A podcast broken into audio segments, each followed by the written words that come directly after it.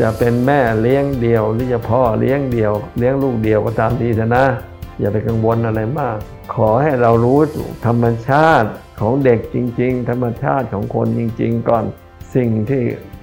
คนเราจะรีบเรียนรู้นะมีอะไรมั่งเพราะว่าหลวงพ่อก็เอาเนนมาเลี้ยงตั้งแต่เล็กนะนี่ก็พ่อเลี้ยงเดียวนั่นตั้งแต่เล็กมา ดูแลเรื่องของความสะอาดกับความเป็นระเบียบ สอนลูกจำจี้จำชัยเรื่องเสื้อผ้าชนิดต่างๆ ที่จะใช้สอนให้ดี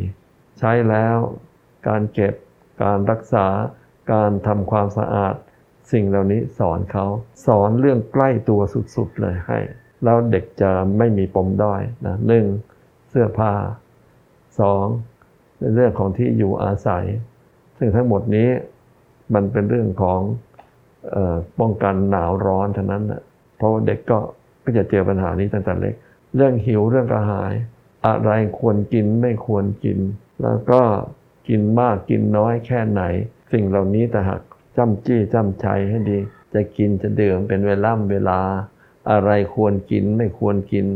สัดส่วนระหว่างกินน้ำกินข้าว สิ่งเหล่านี้ลงไปจำจี้จำชัยซึ่งแน่นอนต้องกำกับไว้ด้วยอะไร ต้องกำกับไว้ด้วยหนึ่ง การรักษาความสะอาดสองความเป็นระเบียบระเบียบของสิ่งของเครื่องใช้ทั้งหมดเลยสามฝึกให้สุภาพ กิริยามารยาทต่างๆ 4. ตรงต่อเวลา เวลากินเวลานอน เวลาตื่นเวลาขับถ่ายของพวกนี้พยายามให้เป๊ะเป๊ะเป๊ะเป๊ะแล้วสุขภาพแกจะดี แล้วก็ทำให้เรื่องอื่นก็จะลงตัวไปตามไปด้วย แล้วอันสุดท้ายยังไงก่อนนอนต้องนอนกับลูก ลูกอุ่นใจ สอนให้ลูกสวดมนต์สอนให้ลูกไหว้พระ ถ้าอย่างนั้นเด็กเริ่มมีที่พึ่งอยู่ภายในเรียบร้อยแล้ว ให้ทำเสียตั้งแต่เล็ก เมื่อเราให้ความ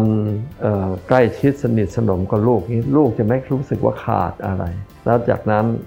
โรคใจอีกสามโลภโลภะโทสะโมหะ แต่ว่าค่อยๆสอน ค่อยๆปรับ แล้วลูกจะไม่มีปมด้อยครับดีไหม